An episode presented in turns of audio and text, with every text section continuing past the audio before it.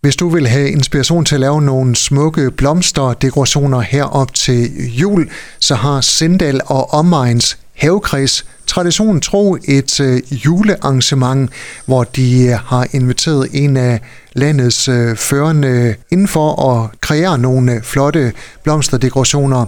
Carsten Brandgaard, sekretær i Sindal og Omegns havekreds. Velkommen til. Jo, tak skal du have. I har inviteret Jeppe Urban fra Haven i Hune. Hvem er han? Jamen Jeppe Urban øh, er en, øh, der er kendt vidt omkring for hans dygtige arbejde med, med at lave blomsterdekorationer.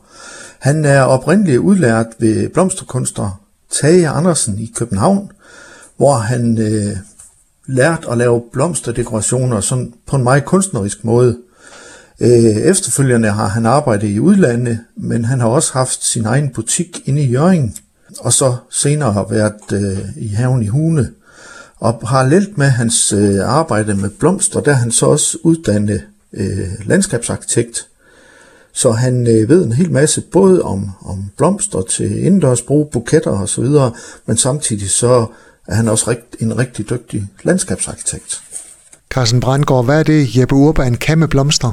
Jamen, vi håber jo, at han kan komme og inspirere os og vise os, øh, hvordan man kan bruge blomster på en øh, måde, så det, hvad skal man sige, kan bruges til jul, og man kan pynte sit hjem op derhjemme med, med nogle øh, fine dekorationer og nogle buketter og så videre, som har julens farver eller på en eller anden måde appellerer til jul. Men når det er en af Danmarks øh, førende blomsterkunstnere, så tænker jeg jo, at jamen, det er noget, folk selv kan lave, det han øh, viser. Det kan man sagtens. Øh, vi har tidligere haft besøg af andre spændende blomsterkunstnere, som har vist os, hvordan de gør tingene, og meget af det, det er enkle teknikker, som folk selv kan bruge derhjemme. Det, der er det vanskelige i det, det er selvfølgelig de kreative evner, altså det med at kunne se, hvad der passer sammen, hvad, hvad det bliver flot, når man sætter det sammen og sådan noget, og det er der, det professionelle kommer ind i billedet, men, øh, men det øh, kan man også lære. Hvad er det for nogle øh, blomster, øh, Jeppe Urban vil bruge? Altså nogle blomster, der er aktuelle for årstiden? Ja, det ved jeg så ikke, hvad han tager med, øh, når han kommer på onsdag, men, øh, men der er jo masser af blomster hele året rundt, som kan bruges, øh, og, og noget af det kommer selvfølgelig fra udlandet, øh, men der er jo masser af stedsegrønt og sådan noget fra Danmark, man også kan bruge, og der har de været gode til dem, vi har haft tidligere, at vise, hvad for noget øh, man kan bruge ud fra sin egen have også.